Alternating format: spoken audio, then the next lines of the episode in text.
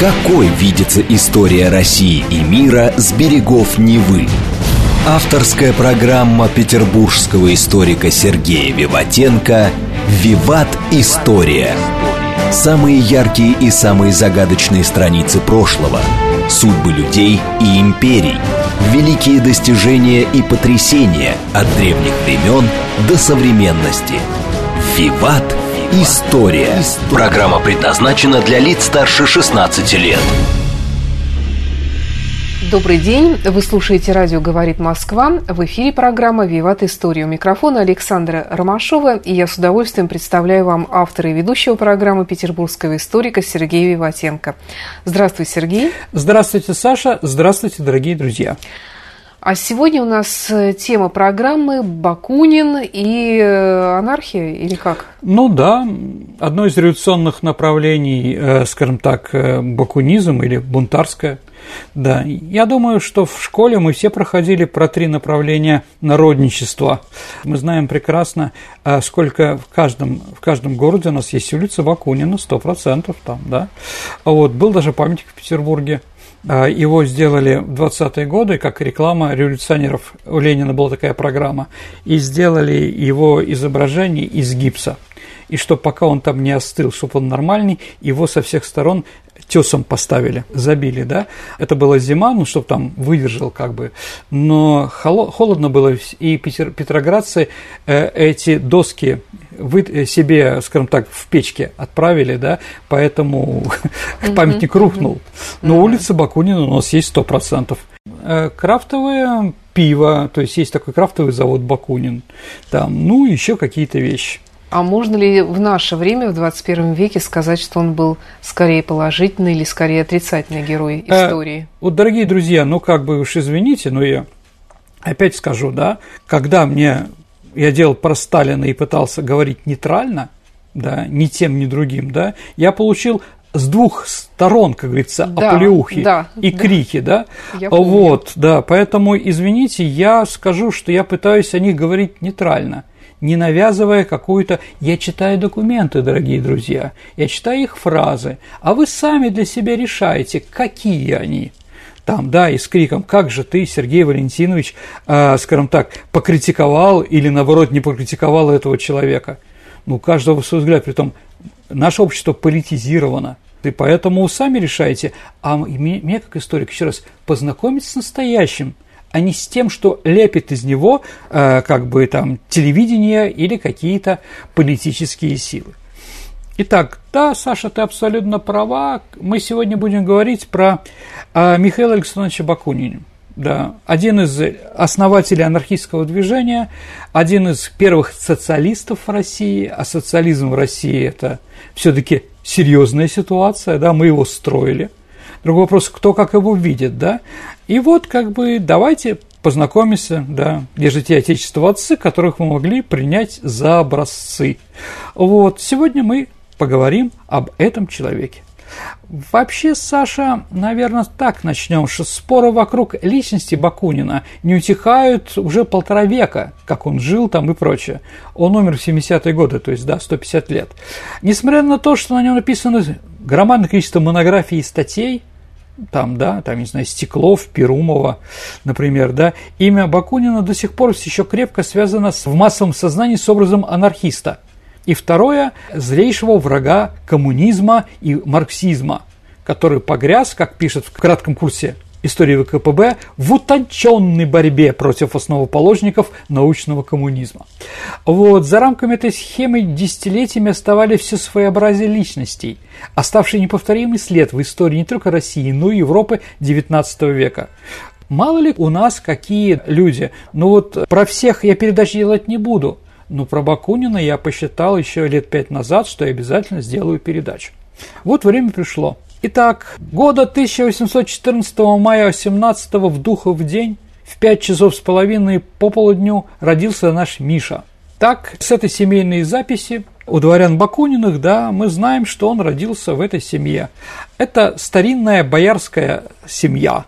Там большое количество декабристов. Если будете в Примухине, это если вы едете в Осташков вот из шоссе Петербург-Москва и заворачиваете в сторону Осташкова, да, Селигера, то там, как с левой стороны, там будет дорога, и вы туда можете съездить посмотреть. Но что-то осталось. Так вот, там есть даже дуб декабристов, который братья Бакунины, декабристы, его родственники, ну, посадили. Одноклассник Пушкина был тоже Бакунин – первая любовь, если мы видим списки побед Александра Сергеевича, да, Бакунина одна из тех, из первых лицейских, да. Вот, если вы помните, он посчитал, да он пошел ее кадрить в Царскосельский дворец. Царскосельский дворец, Саша, он соединен с лицеем такой угу. коридором. И вот он проскочил туда, и, да, она фрейлина, э, услышал звук кринолина, да, что к ним она идет, видит, по профилю, да, по коридору, что это Бакунина. Он к ней подскочил, схватил ее, начал целовать и прочее, а потом понимает что-то не то она как бы его не отбивает, то есть не говорит против. Он присмотрелся, оказалось, что это фрейлиной, которой было 65 лет. Он ее перепутал. Да. А вот с криком, не буду говорить, какой крик, да, он бежал после этого, да, потрясенный, да, потрясенный обратно в лице и прятался, да. Ну, скандала не было, потому что Фрейлине даже понравилось. Так или иначе, да. Ну вот он перепутал ее с, другой Бакуниной, да. А вот, поэтому, да, семья Бакунин достаточно известные люди. А отец у Михаила Александр Михайлович был высокообразованный человек, убежденный сторонник просветительских идей. Сам Бакунин писал про отца, что его папа был членом Северного общества, но документальных подтверждений этого неизвестно. Но его братья Александр и Михаил, как сказал, да, а они все, да, были членами Союза Благоденствия, Северного общества не было, да. В своем семействе Бакунин пытался, старший, воплотить дух просвещения – а в доме говорили на пяти разных языках, много читали, учили музыке и рисованию детей. Его воспитывали очень хорошо. Три младших брата Михаила оставили след русской истории. Активный реформатор 60-х годов Александр и Николай, неординарный философ Павел Бакунин. А у него работа есть интересная, господа, правда интересная, «Основы веры и знания». Этой книгой восхищался Лев Николаевич Толстой – а вот, и как писал Толстой, Примухино было чем-то вроде светской Оптиной пустыни, духовным центром, неумирающей идейной величиной. Ну, так можно было об эту усадьбе сказать там, когда Михаила там не было. А он где-то был в революциях, на каторге или где-то в Европе, понятно, да? Что при нем все это было совершенно по-другому. В детстве его отдали в Петербургское артиллерийское училище – но это лучшее военно-учебное заведение России всегда было, Михайловское училище артиллерийское. Оно находится на Московском проспекте около Фонтанки. Там еще технологически, там еще пушки стоят перед входом. Так вот, да, Бакунин вспоминал, до сих пор душа моя и воображение были чисты и девственны. Но как только я поступил в военное училище, я узнал сразу черную, мерзкую, грязную сторону жизни – ну, не знаю, возможно, из-за того, что его таким воспитывали, да, он какие-то вещи, ну, мужские и прочее, да, воспринимал отрицательно. А учился в военном училище он плохо. Весной 30 -го года по успеваемости, ну, то есть год проучился, он был 29-м из 36. Вот, это плохо. Но Пушкин тоже не был никогда первым, где-то был. Или в середине, или в конце. Поэтому это ни о чем не говорит экзамен на получение офицерского чина 22 из 31. Приказом начальника училища Бакунина, требующее понуждения к наукам, следовало от 6 до 9 часов оставлять в классе на субботу и воскресенье для чтения и лучшей аттестации. В начале 1934 года он еще один из прапорщиков были отчислены из училища уже в часть, потому что его учить было уже бесполезно. Из него блистательного офицера не получилось. И он отправляется служить э, в Западную Белоруссию. Но ему очень не нравится, ему он тяготится службой и в конце концов уходит. В 1935 году он написал заявление, подал в отставку, потому что был больным. А вот, отец был против. И второе, условие отцу, да, чтобы он не селился в Москве. Он на зло поселился в Москве. В это время в Москве самый известный это кружок Станкевича, да, А вот он туда входит. Там он впервые отдался изучению германской философии. Ну, Гегель, Фихте э, и многие другие. В этот период Бакунин интенсивно ищет деньги для своей поездки за границу, где он хотел познакомиться ну, с философами немецкими э, напрямую. А отец не дал ему денег на поездку, но он все равно уезжает, потому что ему деньги дал Герцен. Да, Герцен, в общем, в принципе, с Огаревым это ближайшие его друзья. Может быть, идеи у них были немножко разные, но, в принципе, они не ссорились. С Бакуниным ссорились все. Да, но с Герценом как-то вот уходило. А, вот, он ему дает 2, 2000 рублей за несколько дней до отъезда а, в Петербурге на квартире Белинского Бакунин подрался с Катковым, известным журналистом, да, Бакунин ударил Каткова палкой по спине, а тот ударил его по лицу. Бакунин вызвал Каткова на дуэль, но на другой день одумался и послал ему записку, видимо, ему по голове друзья настучали, в которой говорит, давайте, э, так как здесь у нас запрещены дуэли, в, в Берлине когда-нибудь мы пересечемся и постреляемся, да, потому что не хочу поступать в солдаты, пишет Бакунин. Ну да, Огарев, Боткин, Языков – все были в этом инциденте на стороне Каткова. А лишь Герцен держался нейтрально. То есть это говорит о том, что Бакунин виноват. Вот. Знакомясь с немецкой философией, он знакомится с идеями коммунизма, которые тогда уже были, да, вейтлинг такой, да, и в 1943 году он пишет свою статью, которая называется «Коммунизм». А он в этой статье отмежевывается от воззрений утопических коммунистов. Он пишет, «Мы считаем коммунизм весьма важным и в высшей степени опасным явлением. Мы раз навсегда заявляем, что мы лично не коммунисты, и что у нас мало охоты жить в обществе, устроенной по плану Ветлинга. Это не свободное общество, не действительно живое объединение свободных людей, а невыносимое принуждение – насилием сплоченного стада животных, преследующих исключительно материальные цели и ничего не знающие о духовной стороне жизни и доставляемой ею высоких наслаждений. Конец цитаты. Вот как к коммунизму да, относился Бакунин в начале. В сентябре 1943 года министру иностранных дел России Ниссельрода российский посол в Берлине передал документ, который Несселерный передал шефу жандармов Бенкендорфу о том, что Бакунин причастен к деятельности революционеров в Германии и Швейцарии. Бенкендорф пытался вернуть его в Россию, пригрозив строгим наказанием. Да, разыскиваемый российским посольством Швейцарии отставной прапорщик расписался в том, что с требованием правительства ознакомился, но не возвратился на родине и уехал в Бельгию. В России сразу закон лишить его чина и дворянского достоинства, сослать в случае явки в России в Сибирь на каторжные работы, а принадлежащее тому имению взять в секвестр. А, Бакунин узнал об этих санкциях и написал немецкому другу, демократу Зольгеру «У меня дурной вкус, и я под Париж предпочитаю Сибири». В Париже Бакунин использует любую возможность для совместных действий с польскими революционерами – вот, он все время считал, что Польша должна быть независимая. И из всех поляков он дает предпочтение деятелям левого крыла иммиграции.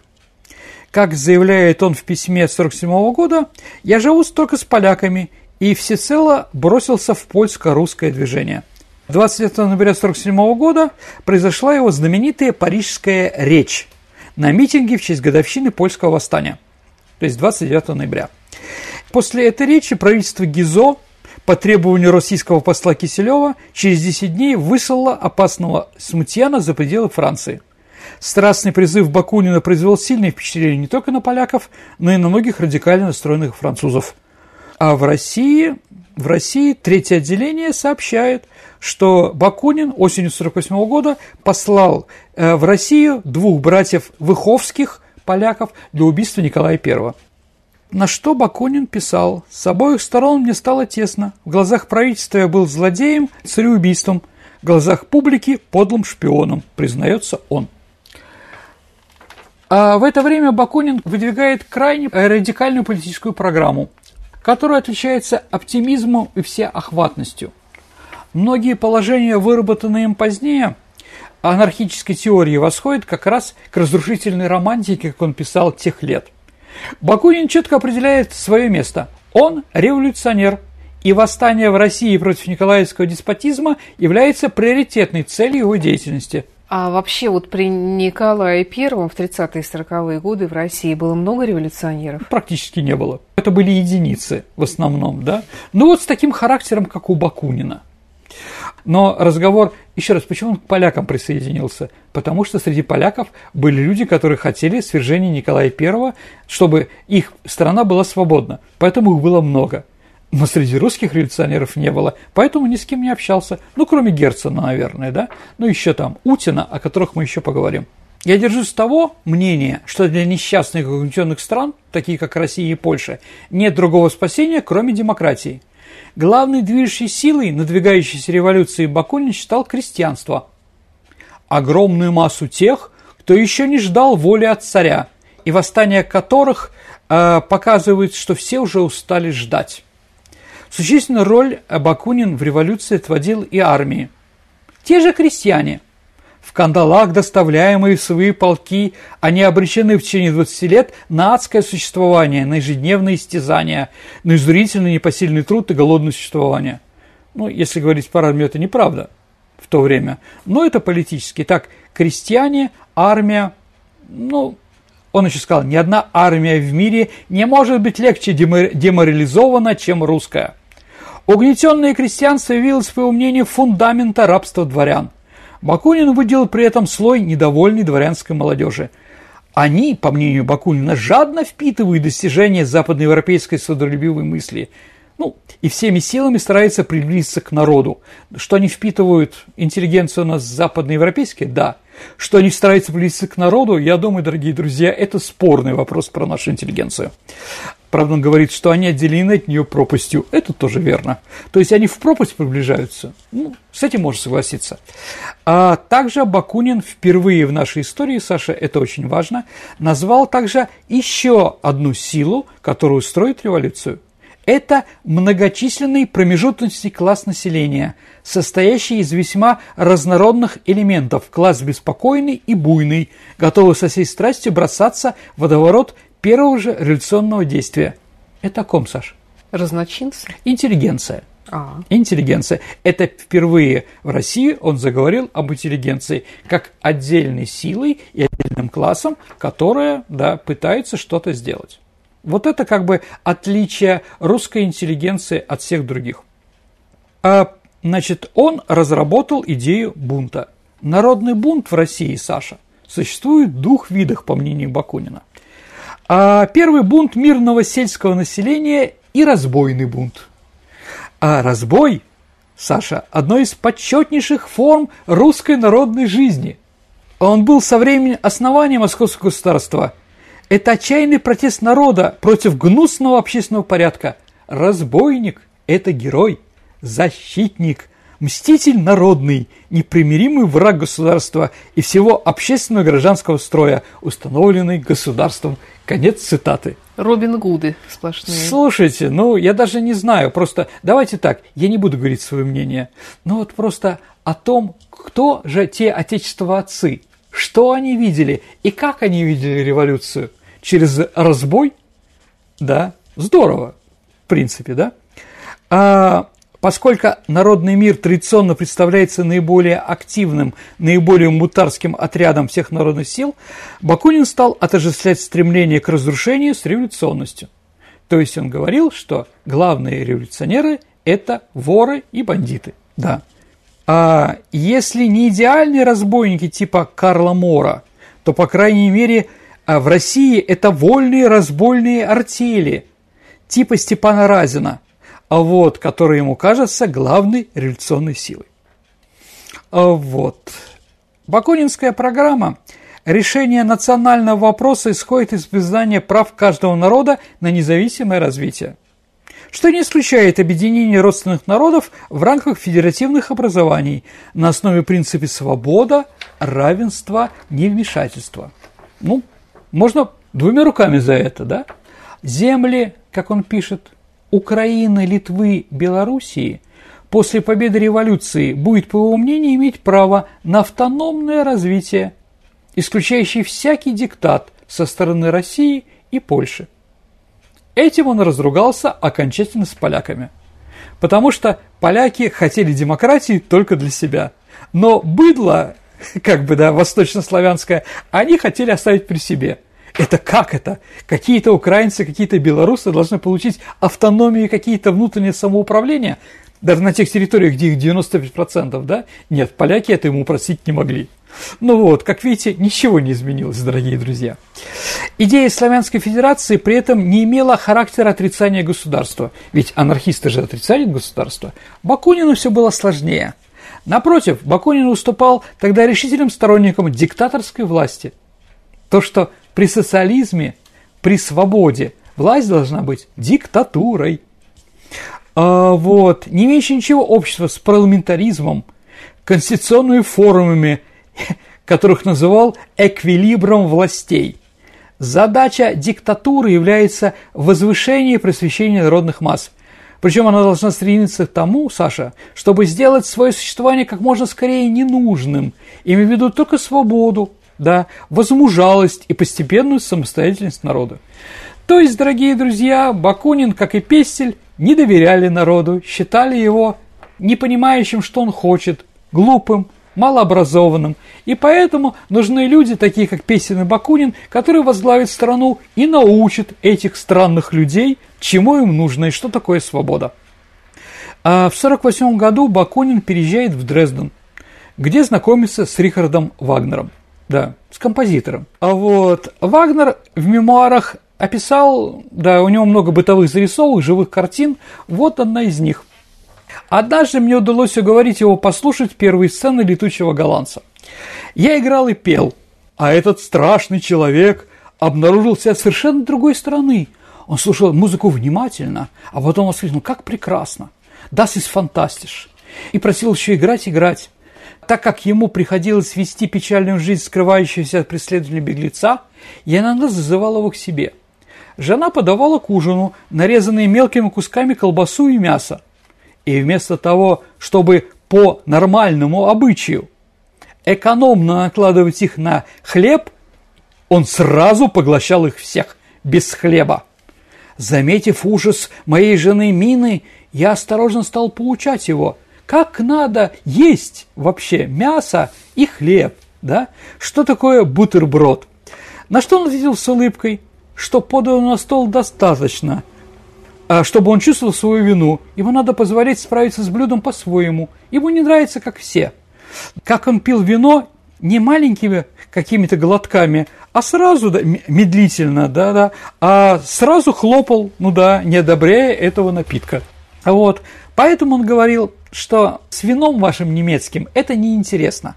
А вот хороший стакан водки, дорогой Рихард, да, приводит к той же цели, только быстро и решительно.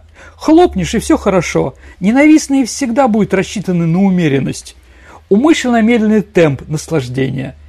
Настоящий революционер, настоящий свободный человек делает все это быстро. Истинный человек стремится к самому необходимому удовлетворению своих потребностей – Существует только одно наслаждение, достойное человека – любовь. Конец цитаты. В мае 1949 года в Дрездене вместе с Вагнером Бакунин организовывает революцию – восстание.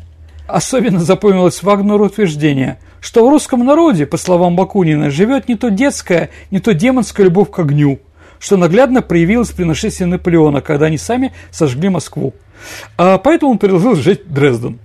В мужике, развивал свою мысль Бакунин, цельнее всего сохранились незлобные натуры, удрученные обстоятельством, его легко убедить, что передать огню замки господ со всеми их богатствами – дело справедливое и богоугодное. Представляете, как немец с Соденгом слышал об этом, да? Пожар это должен перекинуться на весь мир. Тут подлежит уничтожению все то, что освещенная в глубину с высоты философской мысли, с высоты современной европейской цивилизации, является источником лишь несчастья человечества. Сергей, давай вернемся в наше время и послушаем новости на радио «Говорит Москва». Хорошо, давайте послушаем новости. Какой видится история России и мира с берегов Невы? Авторская программа петербургского историка Сергея Виватенко «Виват. История». История. Продолжается программа «Виват. История» на радио «Говорит Москва». В студии по-прежнему петербургский историк Сергей Виватенко и я, Александра Ромашова, и с нами Михаил Бакунин. Да, дорогие друзья, а не углубиться нам в анархизм. А едва ли революция разразилась в Дрездене, а Бакунин появляется на баррикадах. Его уже там знали и горячо любили. Образовалось временное правительство – Бакунин предложил ему свои услуги, обладая большой энергией, чем его друзья, он стал вождем этой самой революции. Обнаружил при этом не только мужество, но и героическое невозмутимое присутствие духа. А вместе с поляками, которых тоже было много в револю... саксонской революции, он организовал нечто вроде рев военсовета при временном правительстве. Им был составлен и напечатан регламент для сражающихся на баррикадах. В актах следствия, которые были после этого, писалось. А гражданин Бакунин уполномоченным временным правительством отдавал все признанные им нужным распоряжения по связанным с командованием вопросов. Ну и дальше, Саша, тебе понравится больше всего.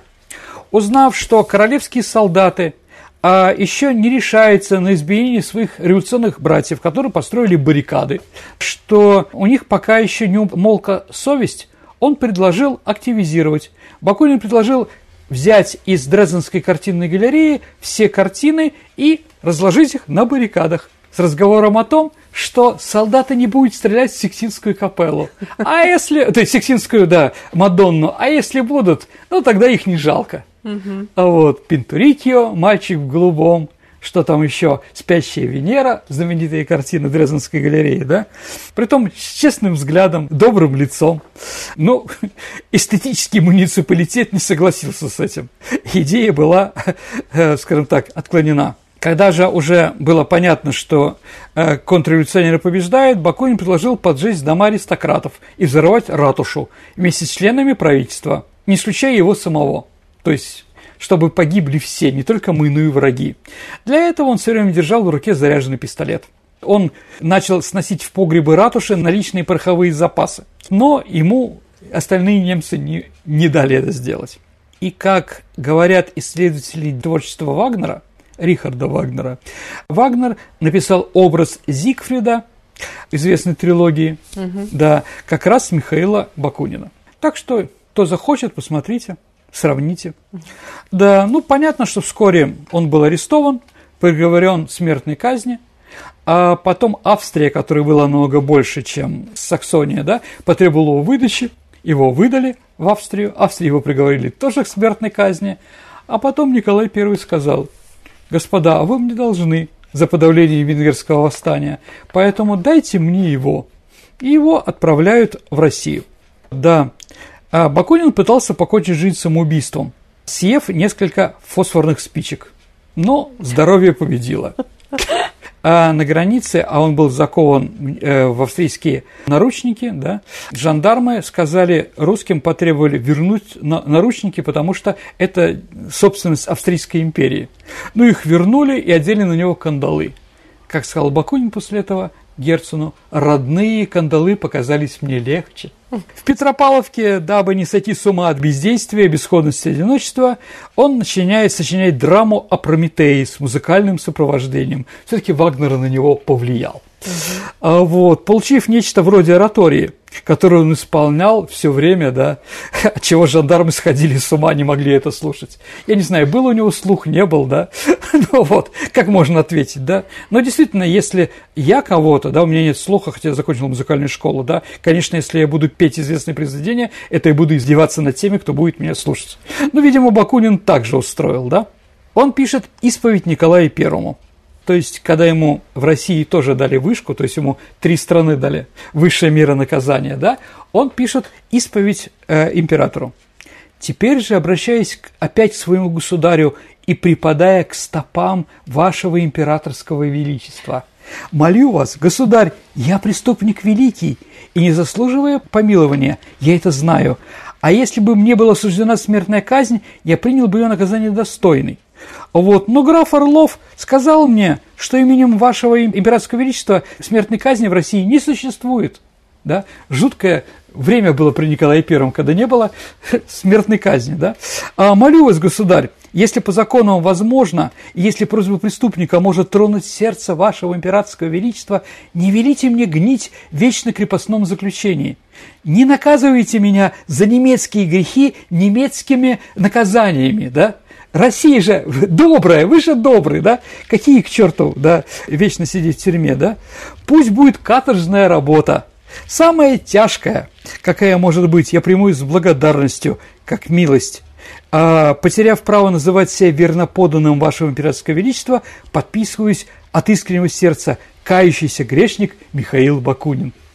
Ну, да, отправили его, да, за 7 лет заключения, которое он был, его семья, а семья-то была знаменитая, семья все время начала стучать, писать письма, а, говорить, что он больной, у него ожирение сердца.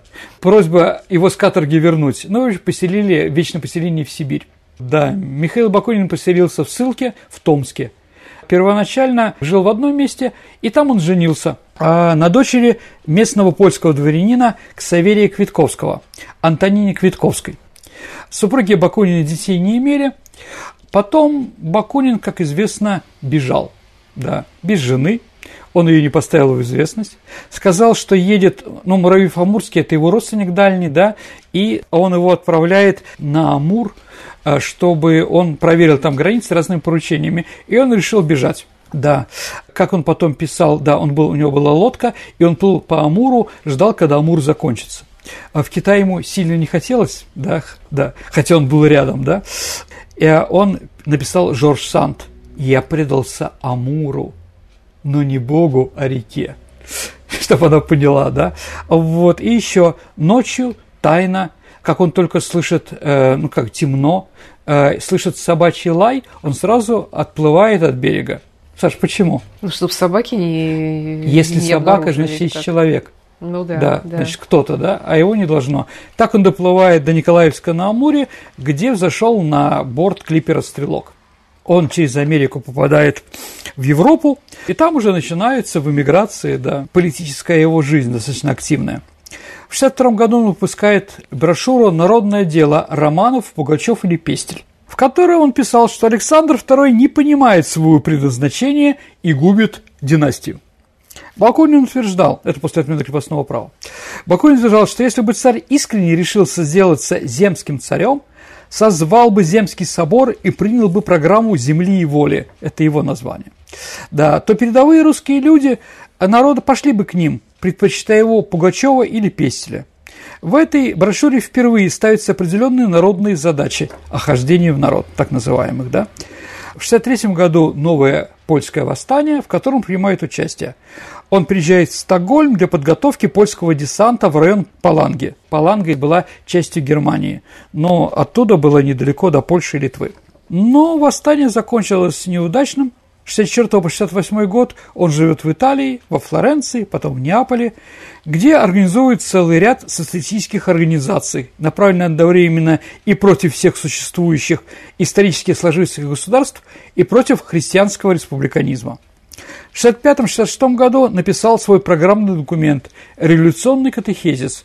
Не надо путать с катехезисом революционера, помните, мы говорили про Нечаева, да? Вот, но Нечаев называл свой катехезис в честь Бакунинского.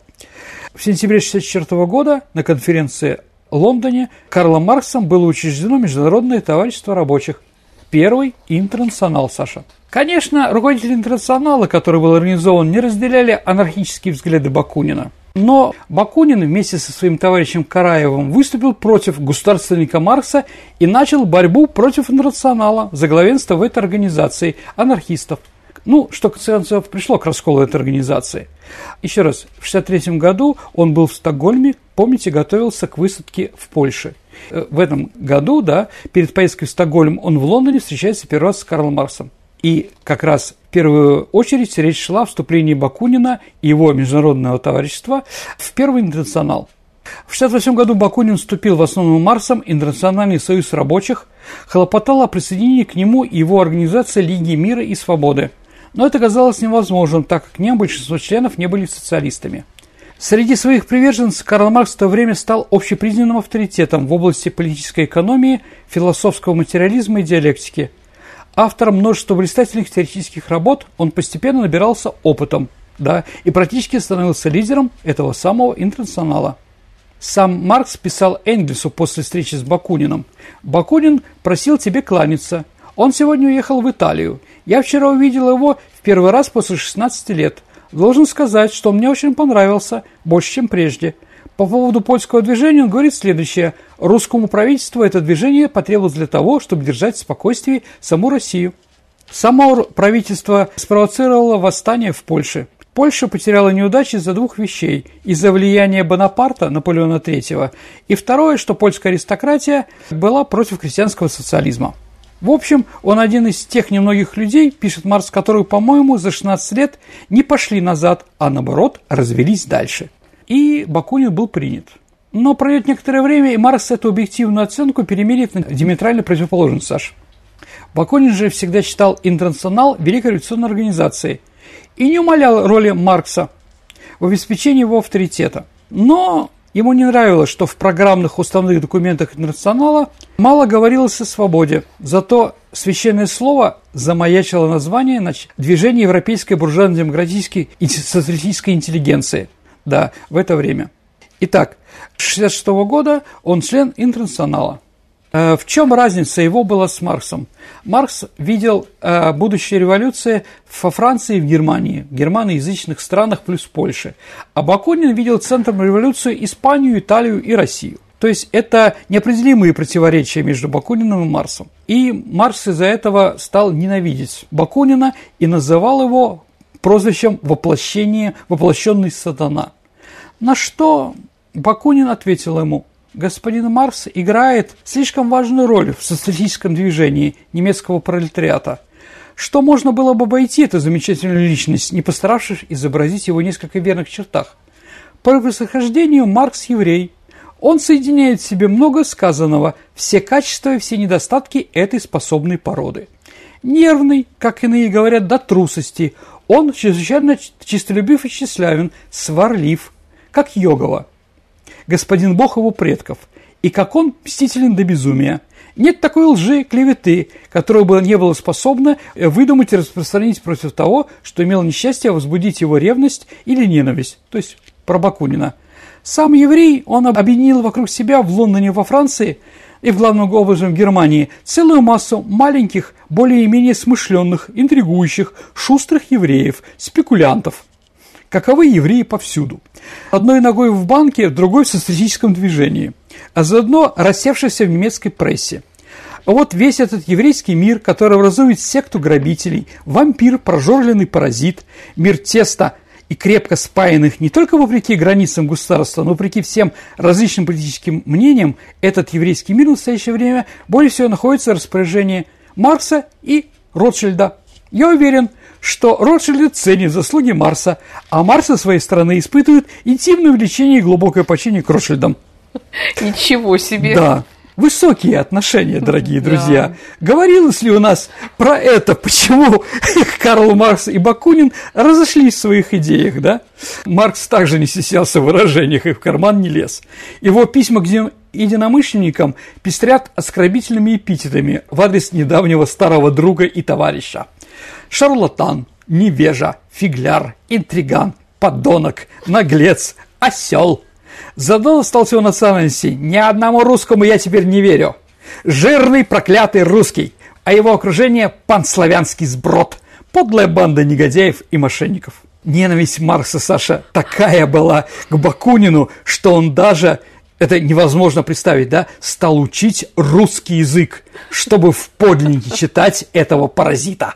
Государство и анархия. А почему он назвал его жирным? Ну, у него, понимаете, ну, как бы вся эта вот жизнь его, у него не было зубов, длинная такая немытая, немытые волосы, такая жуткая борода.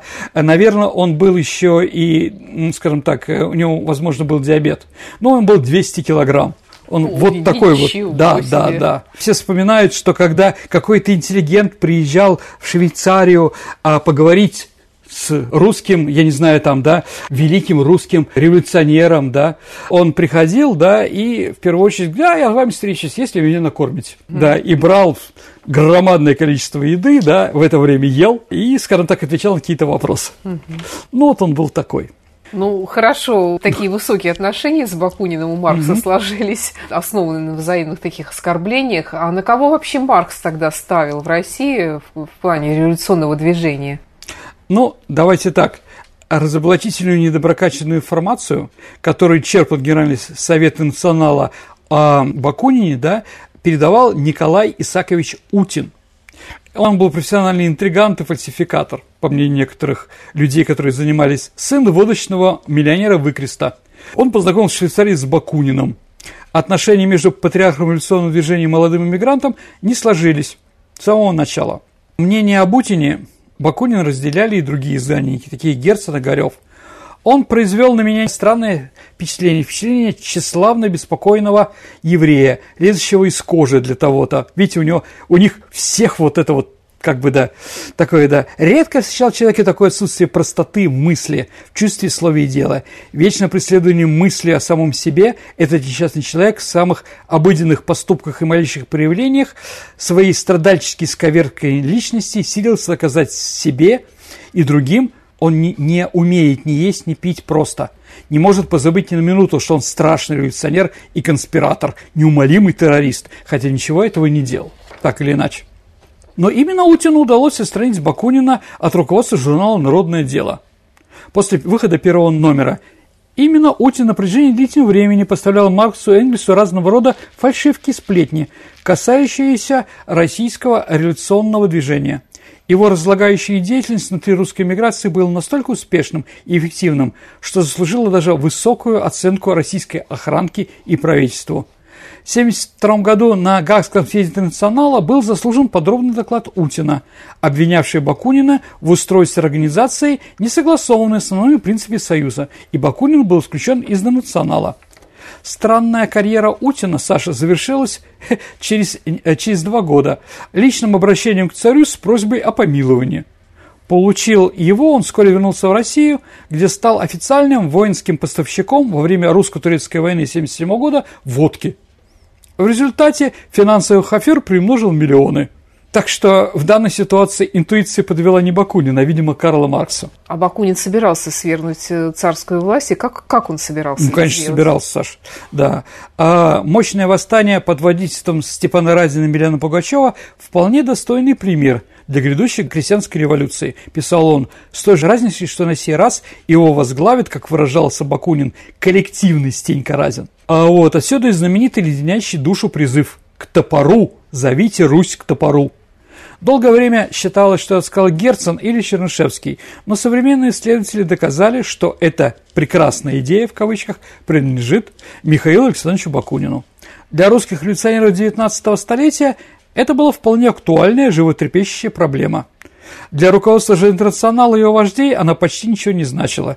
Но еще раз, дорогие друзья, эта идея бунтарская идея, да, что крестьяне русские революционеры, что нужна только пороху подложить горячую спичку, все взорвется, да, потому что крестьянин – главный революционер. Это была, конечно, ошибка и непонимание, кто такие крестьяне и кто такие русские крестьяне в первую очередь.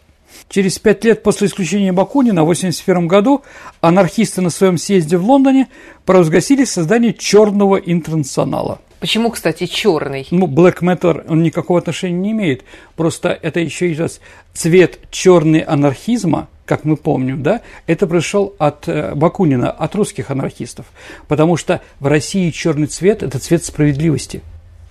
Именно черные монахи, понимаете, да, под черными знаменами воевал Дмитрий Донской. Черная сотня – это значит справедливые торговцы, то есть сотня – это деление купцов, а черная – значит справедливых. Поэтому черный цвет в России – цвет справедливости, да. А у социалистов он был красный. Но лидером уже был назначен другой русский революционер Петр Алексеевич Кропоткин, о котором мы, возможно, когда-нибудь тоже поговорим. Но уже больной, старый, без зубов еще раз, со всеми болезнями, 200 килограмм, да, Бакунин жил в Лугано и в Лакарно в Италии. Он жил в большой нужде, хотя один из его итальянских последователей, Кефьеро, купил для него небольшую виллу. И поэтому э, там списки там же все время ведутся во всех коммунах Швейцарии, тем более вид твоей специальности, да, кто ты? Рабочий, крестьянин, интеллигенция, учитель, купец, буржуа там и прочее, да? А он был никем, да? Поэтому он вписался как рантье. Бакунин рантье. Таким словом, конечно, он просто штамп, да, совершенно не говорящий на самом деле. Рантье – это человек, который живет непонятно какие-то деньги, который ничего не создает. В это время Бакунин занимался главным образом организацией различных революционных попыток сделать революцию в Италии, потому что она была рядом, в Германии, но все было безрезультатно. После разрыва с Нечаевым Бакунин не принимал личного участия в русском революционном движении. Однако его идеи среди русских революционеров в начале 70-х годов получили большое распространение, конечно.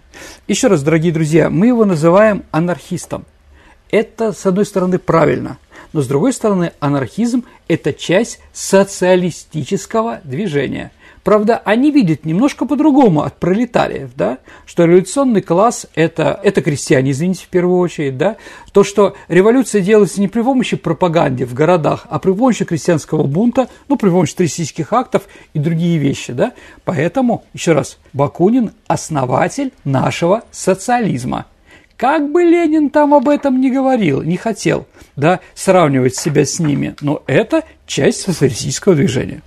19 июня 1976 года Михаил Александрович Бакунин умирает в Берне, в Швейцарии, в больнице для чернорабочих, в которой он помещен был ну, во время болезни.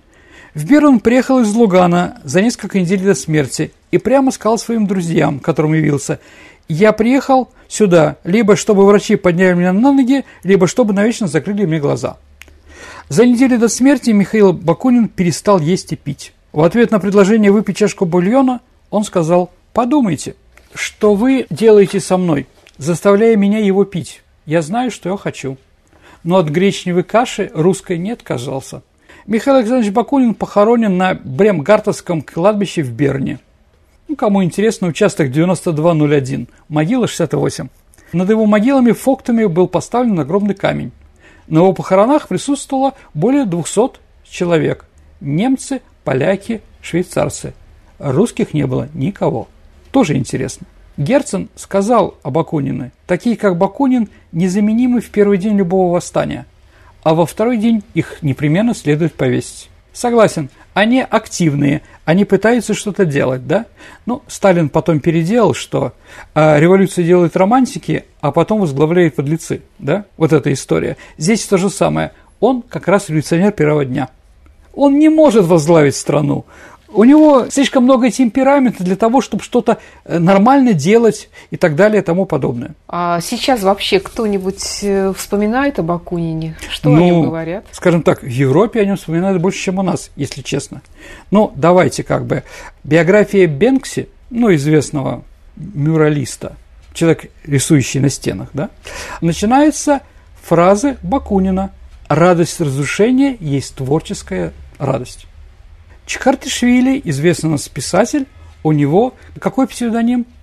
Б. Акунин. Объединим будет Бакунин. Да, конечно, он пишет в своих произведениях, что Акунин – это не хороший человек с японского. Но тогда букву «Б» зачем ставить впереди? Да? То есть, на самом деле, да. Или вот роман Олдоса Хаксли «Удивный новый мир». Почитайте, дорогие друзья. Это правда интересно. Там один из героев Бакунин – ну и еще раз не могу не сказать о том, что одна из самых известных петербургских крафтовых пивных названа в честь него. Вот такая жизнь, Саша. Я думаю, что тебе было интересно, и ты узнала много нового. Да, спасибо, Сергей. Действительно, всегда что-нибудь новое открываешь, но сегодня, конечно, было особо увлекательно слышать биографию такого э, знаменитого человека. Спасибо, Сергей, спасибо слушателям за внимание. Это была программа «Виват История». С вами были петербургский историк Сергей Виватенко и я, Александра Ромашова. До встречи в эфире. До свидания, дорогие друзья. Берегите себя. До новых встреч в эфире.